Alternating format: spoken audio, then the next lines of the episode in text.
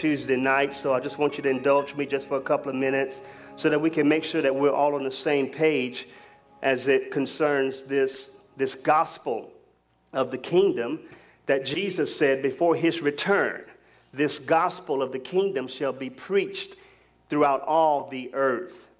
And we must have a revelation of God's kingdom.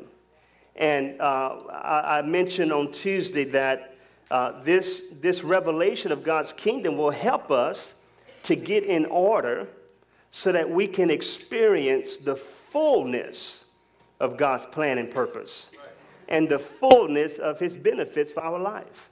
Not only is there a benefit for being saved and uh, going to heaven, but what I often explain is that when you become saved and born again, uh, you don't have to wait until you go to heaven to enjoy life. That heaven has come on the inside of you. So you are filled with heaven. We say, How can I be filled with heaven? Well, you know, I'm just little old me. Well, no, no, no. In your spirit, your spirit contains all that heaven has. Because when you are recreated in Christ Jesus, amen, born anew unto God, now your spirit becomes a carrier for the glory of the Lord. So you don't have to wait until you get to heaven to enjoy what God has destined for you. Amen. You can enjoy it right now. Amen. And Jesus taught his disciples, we went over this. Uh, Jesus taught his disciples to pray. And when you read in Luke, I believe it's chapter 11, his disciples came to him and asked him, said, Can you teach us uh, to pray as John the Baptist taught his disciples? Amen. And many times when we look at this in Matthew 6 and, and Luke 11, we've been taught that this is what's called the Lord's Prayer. How many of you have been taught that? This is the Lord's Prayer. But we learned Tuesday night that this is not the Lord's Prayer. This is not the Lord's Prayer that we just read, simply because of the fact that, that he, he said, when you pray, you say this Our Father which art in heaven, hallowed be thy name, thy kingdom come, thy will be done in earth as it is in heaven. Give us this day our daily bread, and forgive us our debts, or forgive, forgive us our sins. How many of you know that Jesus Christ never sinned? He never had to pray for forgiveness. He never had to ask the Father to forgive him. So this is not his prayer. This is our prayer. This is the disciples' prayer. Are you with me? Say amen. Amen.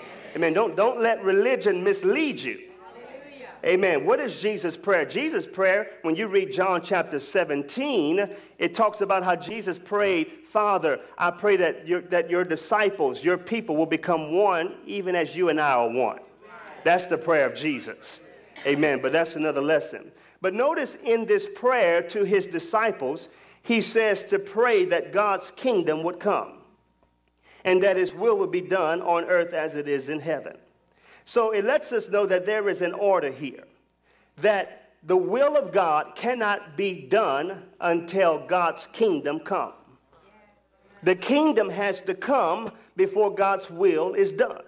I want you to say that. Say, the kingdom has to come before God's will is done.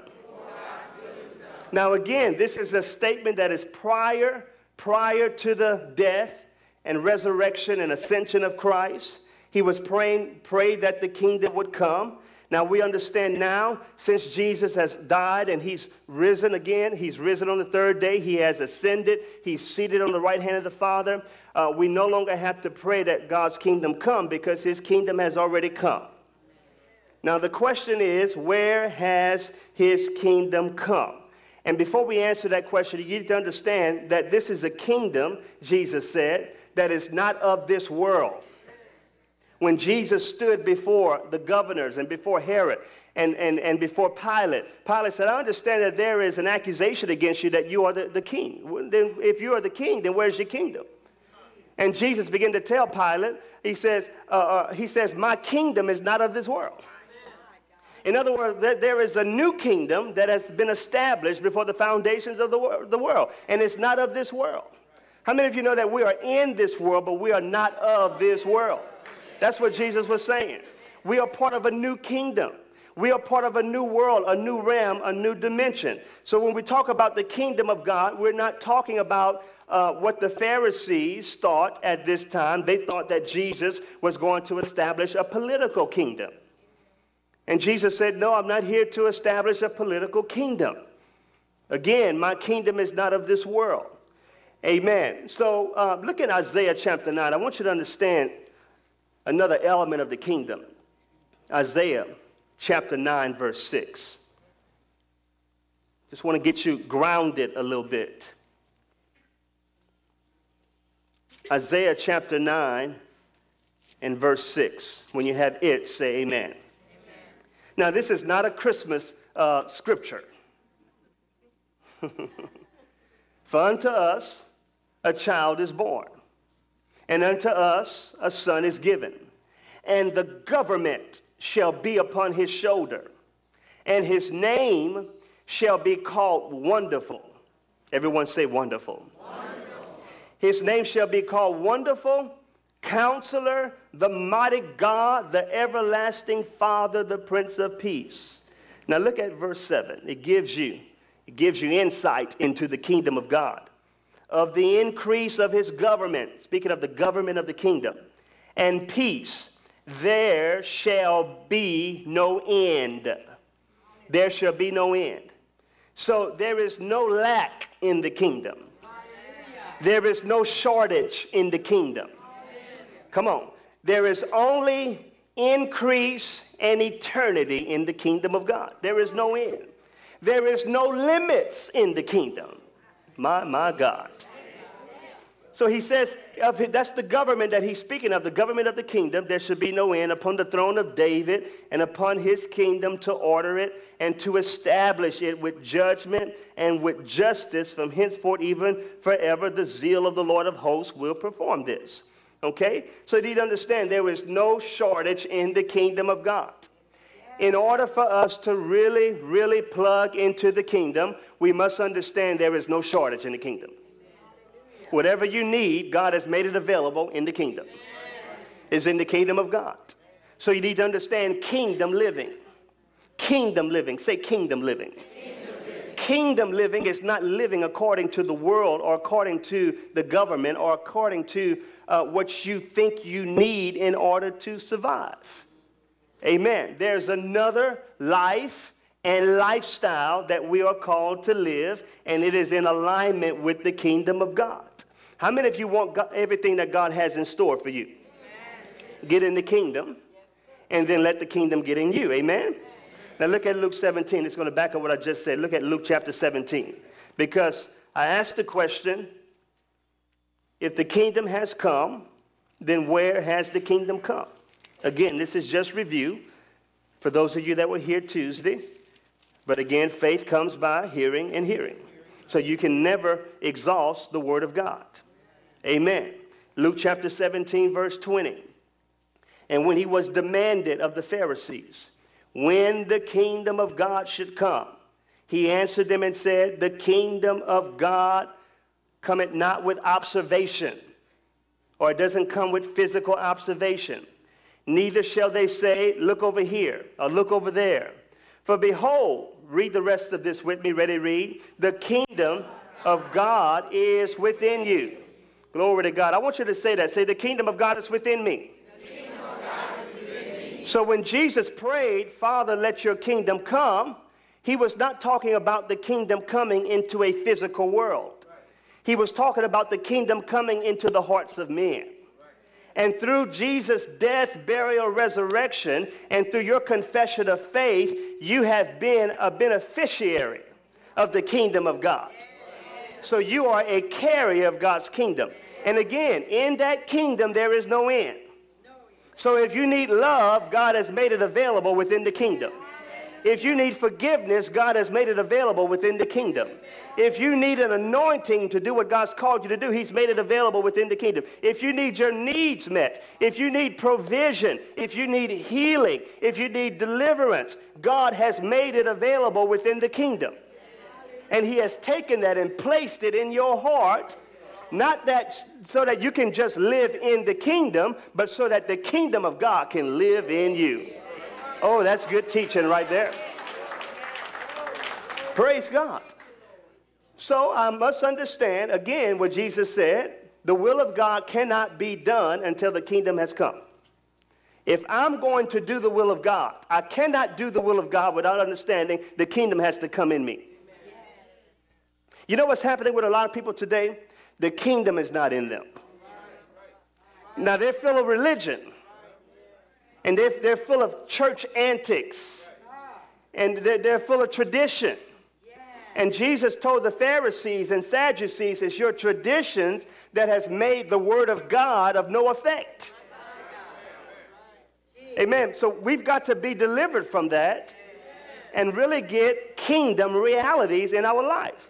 Because we cannot accomplish the will of God with traditional thinking with religious thinking. It's not about what you wear. It's not about uh, makeup, no makeup, uh, uh, uh, you know, earrings, no earrings, or, you know, baptize Jesus' name, native Father, Son, Holy. You know, it, it's about the kingdom.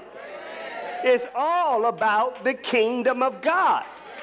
Put away your traditions. Put away your man-made doctrines. It's hindering the power of God from operating within the body of Christ because we have become so religionized instead of kingdomized. Oh, Lord, I just made that up, but it sounds very good. Slap somebody and say, It's all about the kingdom. And you will never do the will of God. I don't care how much you want to do the will of God. You can never do the will of God if you don't have a kingdom mindset.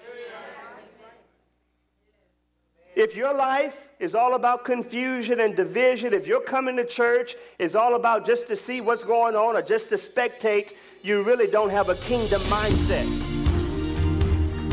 This concludes our message for today. Thank you for supporting John Barton Ministries, where we are committed to changing lives and changing futures. You can secure a copy of today's message in its entirety on CD by calling 1 888 727 8900. Order today and watch the Word of God change your life. If you're ever in the Lafayette area, we invite you to join us for a life changing experience at New Kingdom Ministries International, the place where new life begins. Services are currently held at the Holiday Inn Holidome on 2032 Northeast Evangeline Thruway in Lafayette, Louisiana. Service times are every Sunday morning at 9 and every Tuesday evening at 7.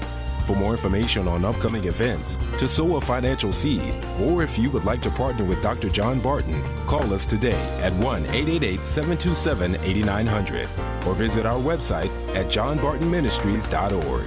Thank you for listening, and remember, if you can leave your history, you can live your destiny now. This is the 70,000 watt voice of the community. KAYT. Jena Alexandria.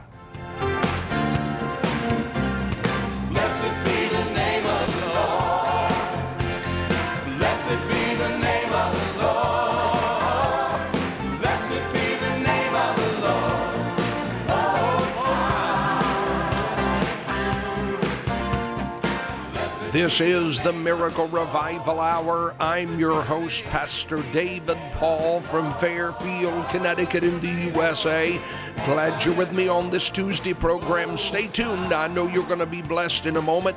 I'll take you into one of our exciting services already in progress where we're continuing highlights of a message from Joshua, the fourth chapter. Title of the sermon Excess Baggage.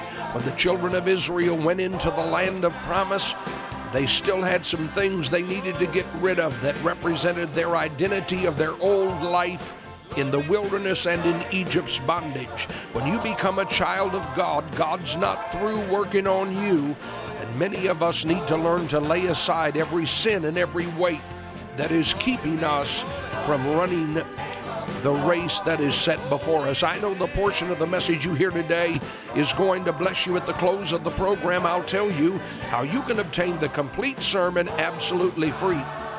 So be ready to write down all the gift offer details when I share them later. If you're a first time listener, we're here every weekday, Monday through Friday at the same time. You can also listen to our program and get more information about our ministry by visiting our website, www.pastordavidpaul.com pastordavidpaul.org. That's pastordavidpaul.org. Before we share today's highlight, all of you listening in the United States throughout New England, join me in our two great weekly services at our church in Hartford, Connecticut, where I pastor.